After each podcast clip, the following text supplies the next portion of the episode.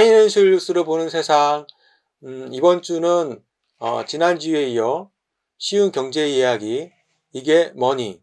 이 머니는 이게 뭐니 돈 money일 수도 있고요. 다른 뭐 다른 게일 수도 있고요. 아무튼 지난주에 이어 이번 주도 경제 이야기로 하겠습니다.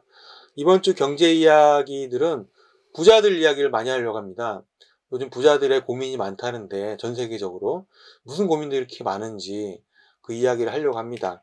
뭐 음, 다양한 얘기인데요. 뭐 부자 증세, 미국에서 벌어지는 부자 증세 이야기, 그 다음에 돈벌이에 나선 영국 왕실 가족 왕자 이야기, 그리고 한국에서 제일 부자인 삼성그룹, 삼성전자, 또 요즘 고민이 많다는데 뭐 반도체 백악관에 불려간 삼성전자, 뭐 이런 이야기까지 다양한 이야기들을 이번 주 어, 파니보세 이게 뭔 시간에 하겠습니다. 자 오늘 강기민 기자와 박정훈 기자와 윤재준 부장님 오셨습니다. 안녕하세요. 안녕하세요. 네, 안녕하세요. 자 강기민 기자가 오늘 방송의 첫 문을 열 텐데요. 강기민 기자 오늘 첫 소식으로 무슨 어, 이야기 갖고 오셨나요?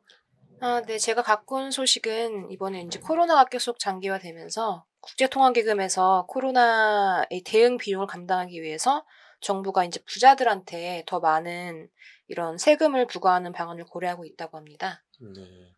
부자들한테 세금을 왜 거두려고 하는 거예요? 그러니까 그러니까 이제 코로나 이후로 이제 부자들이랑 가난한 사람들의 이런 빈곤 격차가 심해지면서 부자들한테 더 많은 세금을 이제 바- 걷어내서 이 좀 취약계층한테 좀 사용하겠다는 이런 의미입니다. 음, 아무래도 부자들이 좀 돈을 뭐 많이 버니까 지금 빈곤층들 같은 경우에 굉장히 어려운 상황이니까 좀 더 도움을 줄 수 있도록 하자 네, 뭐 이런 취지인 그렇죠. 것 같은데 이게 지금 미국 에서 그런 일을 하고 있죠. 지금 최근에 바이든 행정부가 증세, 법인세 증세를 하려고 하는데 네, 지금 얼마 전에 기자도 그 기사를 쓰지 않았나요? 네, 네, 그렇습니다. 어, 그 법인세를 어 증세를 하려고 하는데 그 전에 트럼프 정부 지난 방송에도 얘기했지만 트럼프 때는 법인세 내렸는데 바이든 때는 증세를 하려고 하잖아요. 그러니까 네, IMF가 바이든 행정부의 그 법인세 증세에 어떻게 보면은 찬성표를 던진 거예요. 그렇죠. 아,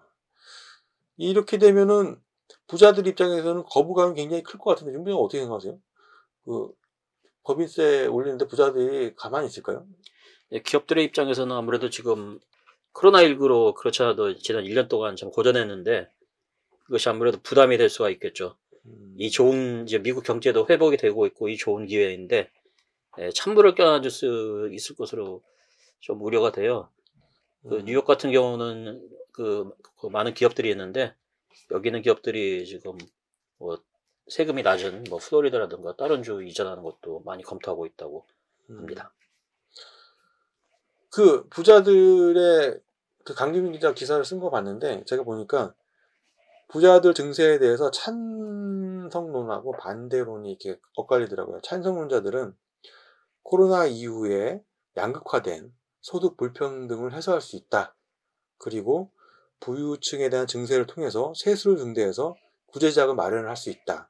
뭐 이런 얘기가 있는데 반면 반대 측에서는 투자 위축을 할 수 있다. 기업들이 아무래도 그 증세를 하게 되면 투자할 수 있는 금액이 줄다 보니까 투자 위축할 수가 있고 기업의 경쟁력을 약화할 수 있다. 뭐 이런 반대론자들의 얘기가 있더라고요. 거기다가 투자가 줄고 생산이 줄게 되면 국- GDP, 국내 총생산에 감소할 수 있는 역효과가 우려된다. 이런 식으로 이제 미국에 있는 기업인들이 그렇게 얘기를 하던데 박정 기자 생각은 어때요? 어떻게 어- 찬성론이 맞는 것 같아요? 반대론자 말이 맞는 것 같아요? 어때요? 아, 어차피 이 세금 문제는 미국 사람들 문제니까요. 외국에 있는 사람들이 얘기해서 왈가왈부하는 건데 소박과 딱히 같고요. 저는 이제 뭐 IMF나 바이든 정부에서 다 이렇게 세금 얘기를 꺼낸 게 어, 결국 불가피한 귀결이었다고 생각해요. 어차피 지금 팬데믹 때문에 돈을 많이 써야 된다는 얘기는 중론이잖아요. 중론인데 동시에 이제 IMF도 걱정했던 게 국제적으로 부채 규모가 굉장히 늘고, 늘어나고 있다. 이 얘기도 계속 나왔었거든요. 바이든 정부 똑같이 얘기했었고. 는 빚을 내지 않고 돈을 마련할 수 있는 가장 빠른 방법이 증세지 않습니까? 그래서 이 기회에 이제 제일 그나마 저항이 적, 적어 보이는 어, 고소득자 때리기 동시에 이제 기업들도 같이 묶어가지고 한번 때려보자 이런 식으로 음, 아주 약간 정치적 편의성에서 나온 그런 세계적인 협력이라고 봐요. 근데 문제 이제 기업들 입장에서는 이제 이제 팬데믹 넘어가고 좀 경기가 살아날 것 같은데 이렇게 세금을 많이 때려버리면은 뭐 투자 어떻게 하고 경제 어떻게 할 거냐 이거는 뭐 최대 깎아먹기 아니냐 이런 식으로 반발하고 있는 거죠. 근데 저는 개인적으로 봤을 때는 뭐 미국의 고- 부자들 많이 세금을 많이 때린다고 하면은 일단 뭐 미국 내에서 그럼 민주당 지지자들은 좋아하겠죠. 반대로 이제 트럼프 쪽으로 좀 넘어갈 수도 있을 거고 그리고 기업 투자 같은 면에서는 이제 더욱더 미국 밖으로 나가려는 움직임이 거세지지 않을까 싶습니다. 그 박정훈 기자가 쓴 기사 중에 베이조스 세계 1위 부자인 베이조스 아마존 CEO 베이조스 얘기가 베이조스가 이번 그 증세에 대해서 찬성한다는 말을 했었잖아요. 참 네네네. 원래 이- 이 제프 베조스가 원래 정치 관련해서는 발언을 좀 안 했었거든요. 거의 좀 의식적으로 피했는데 얼마 전에 이제 바이든이 이제 인프라 발표를 하면서 뭐 아마존 같은 기업 봐라. 얘들은 돈을 한 푼도 안 낸다. 법인세 한 푼도 안 내지 않느냐. 음, 이런 돈을 벌어서 이제 국민들의 국익을 위해 쓰자 이런 식으로 얘기를 했단 말이죠. 음, 근데 뭐 아마존이 돈을 좀 안 낸 건 사실이 한 2년 정도 R&D나 뭐 이것저것 세제, 세제 혜택 같은 걸 이용해 가지고 법인세는 좀 안 되긴 했는데 아마존 입장에서는 이제 굉장히 껄끄러워진 거죠. 저- 대통령이 직접 나와서 아마존 얘기를 하면서 너네 세금 안 내는 공적을 만들어 버리니까는 어찌됐건 베이조스는 이제 기업하는 사람이니까 뭔가 액션을 음. 취해야겠죠. 음. 이런 건 한국에서도 많이, 보, 많이 보셨을 것 같아요. 무슨 과거 기업 총수들이 뭐 국감장에 나와가지고 이런 얘기들 하는 거 있지 않습니까? 음. 그런 식의 액션이라고 보, 시면 될 것 같습니다. 음. 이런 이런 이런 기업들의 반발이 바이든 정부 어떤 식으로는 분명히 돌아올 거란 말이죠. 그 결과가 어떻게 될지는 좀 기대되긴 하네요.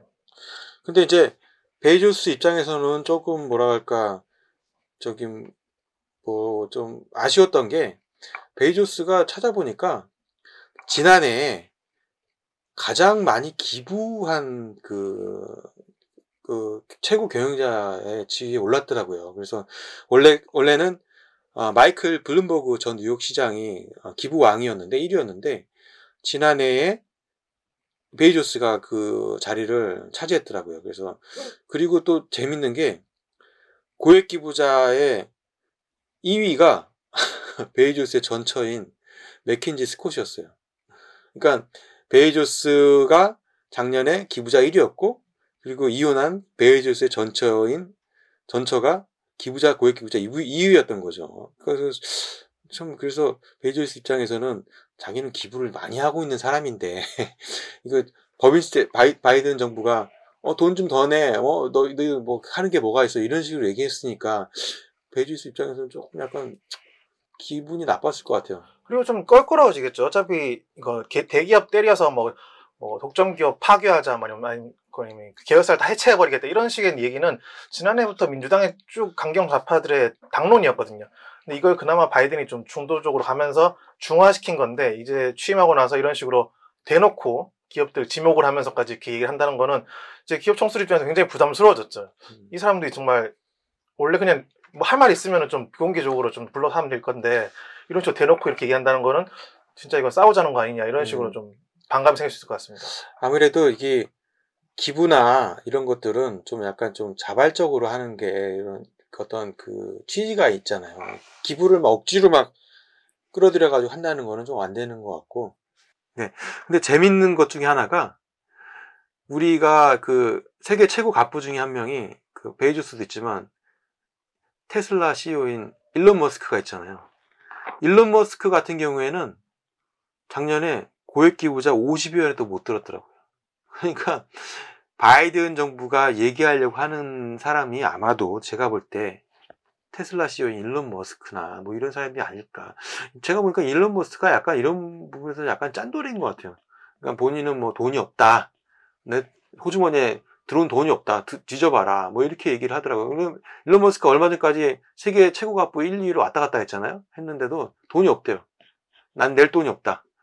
그래서 약간 좀, 그 의아해한데, 그, 아무튼 그런 부분에 대해서는 조금 뭐, 뭘까, 좀 다른 것 같아요, 생각이. 머스크는 자신감 아닐까요? 나는 굳이 기부 같은 거 하면서 PR할 필요가 없다. 뭐 자기는 음. 세계 천재고 난 정말 인류 사이에 대단한 걸 하고 있으니까 뭐 굳이 기부하면서까지 뭐 내가 PR할 필요 있겠냐 이런 마인드지 않을까 생각드네요. 근데 이제 또 한편에서 어떤 내용이 있었냐면, 머스크가 작년 말에 본사를 옮겼잖아요. 본사를 원래 캘리포니아 실리콘밸리에서 텍사스로 옮겼잖아요. 그 세, 세제를 피하려고. 그러니까 텍사스는 세, 세금이 거의 없다시피 하다 보니까 세금을 많이, 많이 내는 실리콘밸리에서 실리콘밸리가 세금이 굉장히 높아요. 그러니까 그, 제가 알기로는 10몇 퍼센트로 알고 있었, 알고 있는데 그걸 좀 피하려고 했던 게 아닌가 싶어요. 그래서 매, 머스크 입장에서는 조금 이런, 이런 저런 면에서 좀 많이 번 만큼 좀 기부를 해야 되는데, 물론 머스크가 투자할 게 너무 많긴 해요. 머스크가 하는 게 뭐 우주 사업부터 뭐 다양한 뭐 우주 사업 뭐 심지어는 뭐 다양한 뭐 하고 있죠. 예, 뇌신경, 뇌신경부터 또뭐그 지하 터널, 지하 터널, 그 보어링이라는 회사, 그렇죠. 뭐 인공위성. 예, 그러니까 투자할 투자할 곳이 너무 많기 때문에 그건 사실인 것 같아요. 예, 그러니까 그 기부보다는 자기는 투자하겠다. 그러니까 법인세를 올려서 나라의 법인세 올려서 법인 법인 아까도 얘기했지만 법인세를 올리게 되면 이 갑부들이 하는 얘기가 자기는 그럼 투자를 안 하겠다 이거예요. 투자 안 하면 성장이 없다는 거죠. 그러니까 테슬라는 약간 그쪽 편에 있는 사람 같은 느낌이 좀 들어요. 그래서 아까 얘기했던 게 캘리포니아에서 이제 테, 머스크가 텍사스로 이전했는데 캘리포니아 보니까 소득세율이 13.3%네요. 미국에서 가장 높대요. 그러니까 이게 어떻게 보면은 조세를 회피하려고 이제 테슬라가 아, 일론 머스크가 본사를 아, 텍사스로 옮긴 거죠. 그래서 그런 게 있는데 요번에 지금 그래서 바이든 행정부가 그 강기민 기자 기사 썼지만 바이든 행정부가 그 최저 아 박종 기자 썼나요? 최저 조세 법인세를 만들자 국가적으로 조세 회피를 못하도록 최저 세율을 정하자 뭐 이런 기사 썼잖아요. 네. 그러니까 버는 만큼 바이든 행정부는 버는 만큼 기업이 내야 된다. 뭐 이런 주장을 하고 있어요. 근데 기업들은 세금을 안 내려고 조세 회피 지역으로 자꾸만 옮기는 거예요. 아까 말했던 일론 머스크처럼 하는 경우도 있고 심지어는 국가 밖으로 나가는 경우도 있어요. 조세 회피 지역으로 가서 그런 경우가 많다 보니까 이게 좀 부자들의 고민이 좀 더 많아지는 것 같은 게 아닌가 싶어요. 근데 지금 지금 보면은 바이든 행정부가 자꾸만 시장 경제에 개입을 하려고 하고 있거든요. 이 시장 경제에 개입한다는 거는 이게 가장 대표적인 시장 경제 개입자가 누구였죠, 농장이? 그 뉴딜 정책을 펼쳤던 예. 프랭클린 루즈벨트 대통령 FDR이라고 부르는데요. 바이든이 루즈벨트를 롤모델로 삼고 있다는 얘기가 있다면서요. 예, 지난해 뭐 대선 그 유세 때도 그 여러 차례 언급했고요.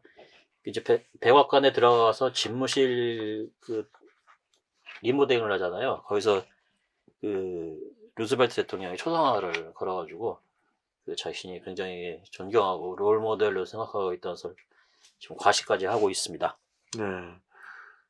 그 2차 대전, 아, 2차, 2차 대전 이후 가장 많은 그 부양금을 저- 바이든 행정부가 지금 계획하고 있는데 이게 이제 그 이유가 이제 지금 코로나 19 팬데믹 이후로 지금 세계 경제가 굉장히 불안한 상태이기 때문에 양극화가 굉장히 심해졌거든요. 근데 이 상황이 세계 대공황 시절, 루즈벨트 시절하고 똑같은 상황인 거예요. 양극화는 굉장히 심해지고 경제 성장 속도는 어, 좀 약간 떨어지는 상황이 우려가 되는 상황이고 돈을 막 퍼부으려고 하고 자꾸만 정부가 거기에 개입을 하려고 하는 상황인데 이 시장 경제에 개입한다는 게 자체에 대해서 미국 내 입장은 어떻습니까? 지금 루즈벨트를 담고 싶어하는 바이든의 그 행동에 대해서 미국의 정가의 생각은 어때요? 어떻게 나뉩니까? 근데 지금 상황이 그 2차 대전 당시랑 지금이랑 비교해 보면 현재 상황이 훨씬 좋습니다. 그렇기 때문에 어 일부 그 부양책에 반대하는 지금 뭐 공화당이라든가 뭐 중도 성향 민주당 의원들은 어 뭐라고 했냐면은 이런 식으로 지출했다가는 뭐 그 미국 부채를 키우고 예? 그리고 또 어, 지난주에 미국 그 3월 경제 지표가 나왔는데 그 신규 고용에 굉장히 기대 이상으로 나왔습니다. 이런 식으로 지금 미국 경제 전망이 굉장히 좋은 편이에요. 음, 회복도 진행되고 있고 음. 그렇기 때문에 굳이 그렇게 많이 쓸 필요는 없다 이렇게 음. 보는 시각도 있습니다. 음. 어 그리고 이제 어 지난해 12월 트럼프 행정기 말기 때 그 9천억 달러 코로나 부양책을 한 한번 어, 통과시켰죠. 그 1월 달 들어가지고 또 1.9조 달러, 1조 9천억 달러 부양책도 또 통과가 통과가 됐습니다. 음. 근데 여기에다가 또 이제 어 지난달 그 인프라 부양책 최대 약 2조 2,500달러 정도로 추정되고 있는데 지금 이것도 지금 통과를 추진하고 있죠. 그리고 앞으로 더 많은 뭐 부양책이 지금 또 어, 추진될 것으로 예상되고 있습니다. 이러, 이러한 그 큰 정부 민주당이 좀 큰 정부 성향이 있어요. 세금 많이 얻으면서 그 정부 기구도 키우고 지출 늘리고 이런 것에 어 지금 또 우려도 나오고 있는 형편입니다. 예. 지금 이게 비단 이게 미국만의 문제는 아닌 것 같아요, 사실은. 지금 증세 문제는 전 세계가 지금 코로나19 극복을 위해서 정부에서 많은 돈을 쏟아 부었어요, 사실. 우리, 우리나라에서도 개인씩 다 받았잖아요, 몇백만 원씩. 1차 예. 지원금, 2차 지원금. 작년에 80만 원인가 80만 원 받지 않았나요? 다 썼던 것 같아요. 다 썼잖아요. 그 돈이 다 어디서 나왔겠어요. 네. 다 미래에 우리 자금 다 받아가지고 끌어당겨가지고 쓴 거거든요. 결국은 정부 세금으로 나오는 건데 우리나라도 증세 문제에 대해서 상당히 고민을 해야 될 상황인 것 같아요. 그래서 우리 부자 강남에 집이 있는 강규민 기자라든지 이런 부자들이 좀 돈을 많이 내야 될 것 같은데 강규민 기자 어때요? 많이 내실 생각 있으세요? 서, 서민이라면서요? 저 서민이에요. 아, 박정원 기자도 강남에 주택 음, 아, 저 새빵살이 합니다. 아 새빵인가요? 저도 새빵살이 합니다. 네. 새빵이라는 거 강조하면서 세금을 나중에 조세 회피를 위해서 강북으로 한번 옮겨보신 아 직장 때문에 강남으로 오셨죠? 두 분 다? 네. 알겠습니다. 이해하겠습니다. 네. 조세 회피가 아니다. 그러니까 조세 회피를 위해서 갈 생각은 없다. 직장 때문에. 네, 알겠습니다.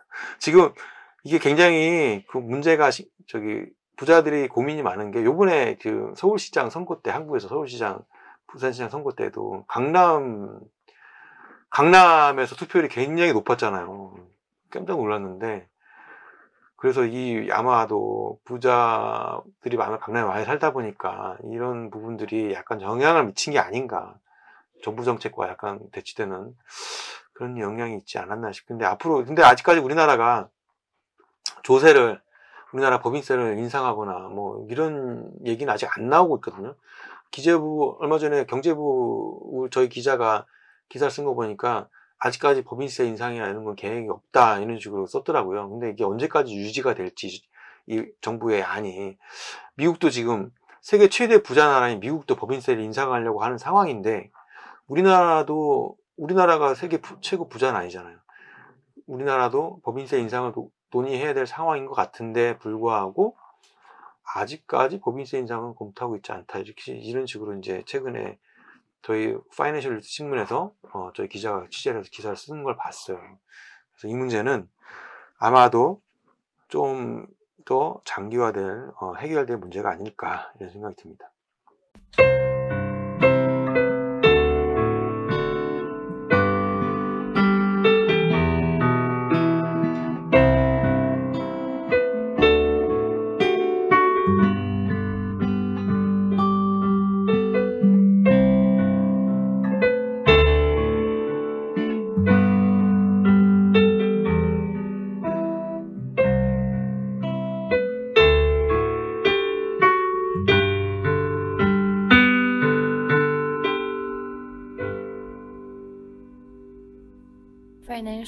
News is broadcasting. 다음 이야기도 강규민 기자 갖고 온 것 같은데 뭐 부자들 중에서 최고 부자인 영국 왕실 왕실의 해리 왕자 부, 부가 돈벌이 나섰다는데 무슨 내용인가요? 아, 그 해리 왕자 부부가 최근에 이제 그 독립을 선언했잖아요. 음, 그래서 독립을 선언하면서 넷플릭스랑 계약을 맺어서 그 수익금으로 이제 생활을 하겠다고 합니다. 넷플릭스 하면은 그 영상 서비스하는 네, 넷플릭스 온라인 동영상 서비스 업체인데요. 그 넷플릭스가 그러면 넷플릭스에서 어떻게 돈을 번다는 거죠? 넷플릭스에서 첫 번째 프로그램 이제 다큐멘터리를 다룰 예정인데요. 인빅터스 게임이라고 그 다큐멘터리 출연을 할 거예요. 아, 본인 그 해리 왕자 부부가 직접 출연을 하나요? 해리 왕자가 출연을 합니다. 해리 왕자가 네, 근데 그 인빅터스 게임이라는 게 그 예전에 그 과거에 전쟁에 차- 참여했던 용사들이 모여가지고 올림픽을 하는 거거든요. 올림픽? 네. 용사들의 올림픽이라고도 부르는. 아 옛날에 우리 상용사 네. 아 그런 네. 프로그램이 있어요? 예, 그 대회가 있, 는 것 같아요. 예. 아 윤장 한번 보셨나 보죠? 아니, 그 외신 보도 나왔던 거. 아 그런 것 같아요. 해리 왕자가 군 관련된 게 좀 관심이 많은 것 같더라고요. 그러니까 영국 왕실이 군에 특별히 관심이 많아요. 그 예. 해리 왕자가 10년 동안 군 생활을 군 하기도 생활도 했고요. 했어요. 맞아요. 그리고 엘리자베스 여왕도 2차 세계대전 때 맞아요. 그 수송기를 물기도 하고 그 맞아요. 화물 수송 그걸 어떻게 하셨어요? 내가 얘기하려고 했는데 강경씨 어떻게 하셨어요?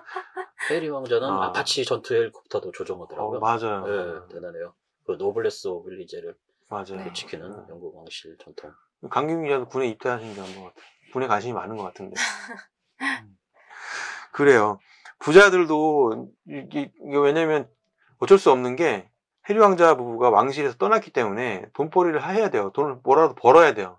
왕실의 지- 재정 지원이 완전히 끊겼기 때문에 지금 또 그 관계가 지금 또 악화됐잖아요. 무슨 뭐 유색 해리 왕자 부부 그 지난 방송에서 얘기했지만 메건이 그 어떤 오프라 윈프리 방송에 나와서 인종차별을 당했다는 식으로 이제 방송하기 때문에 왕실과의 관계가 조만간 회복되기는 어렵지 않을까. 그래서 왕실에서 거의 쫓- 그 쫓겨난 게 아닌가 싶을 정도로 그래서 이제 먹고 살아야 되니까 아버지의 의무감에 해리 왕자가 넷플릭스 출연 계약을 맺고서 어, 어떤 돈벌이에 나선 게 아닌가. 뭐 요즘 부자들도 참 어렵습니다. 오늘 책 많이 좀 벌어야 될 것 같아요. 이런데 그런데 또 아까 잠깐 저희가 얘기했던 일론 머스크 세계 최고 부자인 일론 머스크조차도 최근에 뭐 상황이 좀 안 좋다고 하는데 이게 무슨 말이죠? 아, 지금 일론 머스크 테슬라 주가가 한 700달러 가까이 되고 있거든요. 네. 한때는 한 1000달러까지 오르기도 했었는데 음. 그 어떤 한 미국의 증권사 애널리스트가 테슬라 주가가 과대평가돼 있다.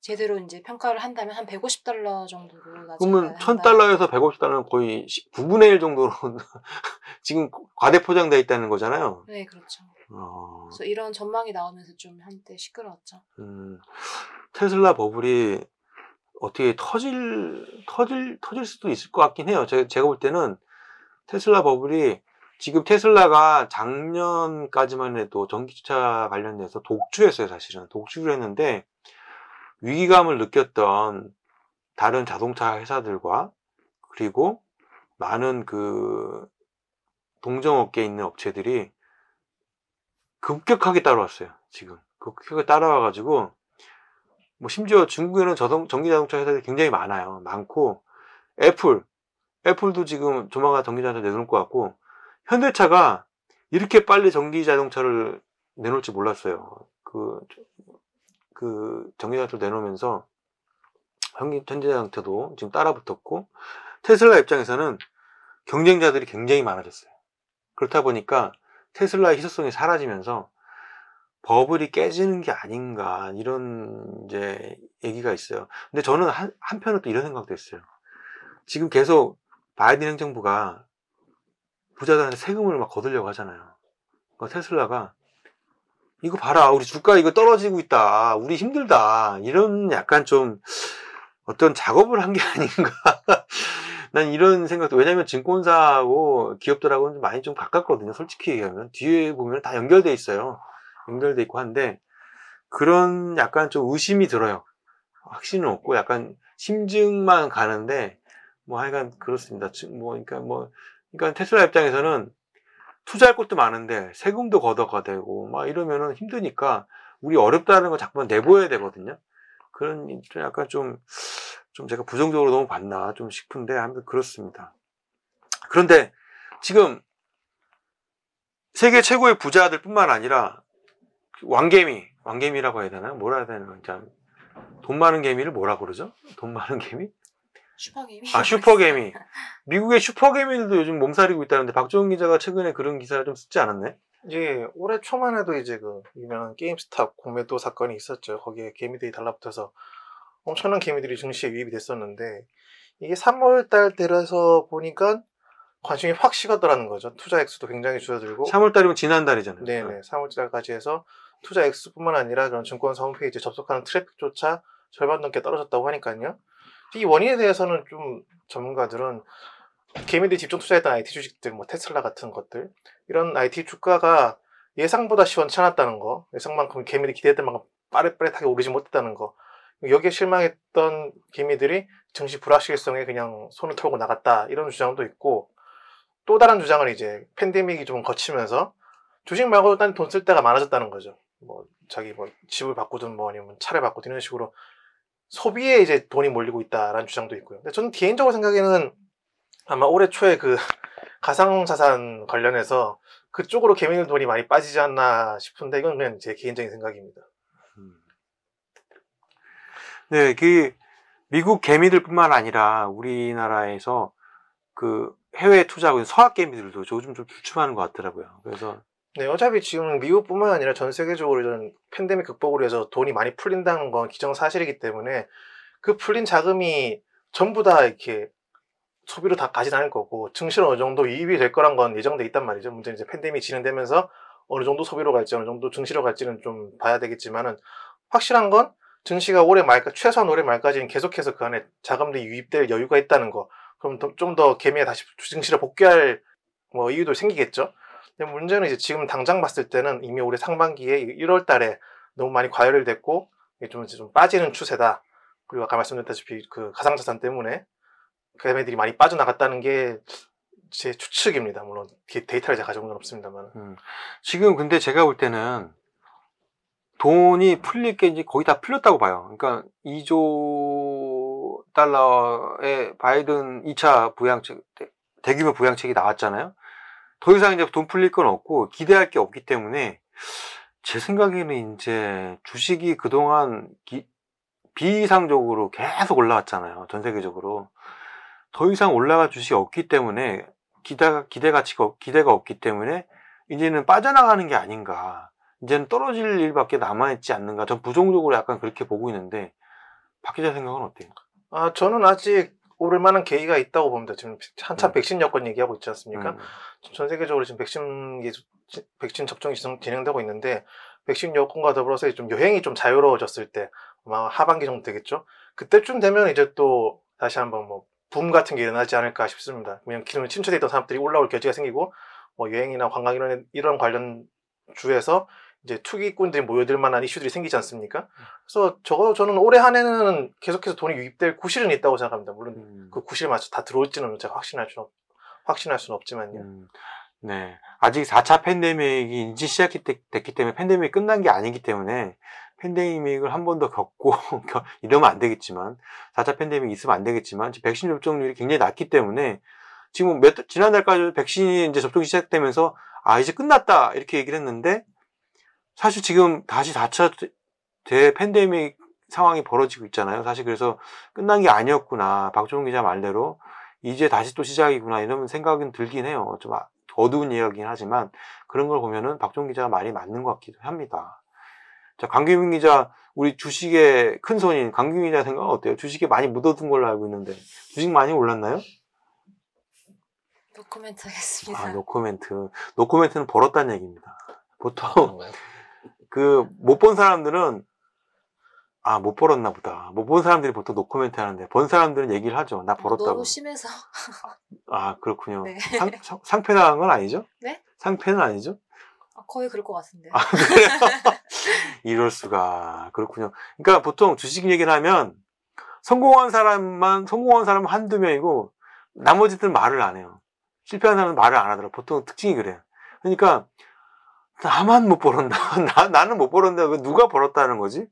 근데 그럴 수밖에 없는 게 성공한 사람이 한 10배 벌면 나머지 개미들은 그 10배 수익을 뺄 수밖에 없어. 돈은 이게 파이가 정해져 있, 있어요. 이 파이가 정해진 파이에서 뜯어먹는 거기 때문에 그러니까 못 본 사람들 얘기 안 해요 절대로 못 본 사람들 절대로 얘기 안 해요 특히 망한 사람들은 절대 더 얘기 안 하죠 와이, 와이프도 몰라 남편도 몰라 남자친구도 몰라 남자친구 알아요? 모르잖아요 그러니까 절대로 얘기 안 해. 자기만 알아 끙끙 앓는 거지 혼자서 근데 잘 본 사람들은 자랑하고 싶어 막 입이 막 간지럽거든요 그렇게 이제 뭐 증시나 뭐 이렇게 가상자산에 이렇게 막 약간 일확천금의 꿈을 줄 수 있는 이런 투자 시장에 개미들이 막 뛰어들었다는 것 자체가 그만큼 전 세계적으로 이렇게 개미라고 불리는 이런 없는 사람들이 사는 게 팍팍해서 음. 자꾸 일확천금에 자꾸 기대지 않느냐 하는 생각도 듭니다. 음. 이게 뭐 자기 직장이나 잘 땡기고 있고 거기 자기 하는 거에 비전이 있었으면은 굳이 그렇게 돈 싸들고 와서 하나 한탕 따야지 이렇게 음.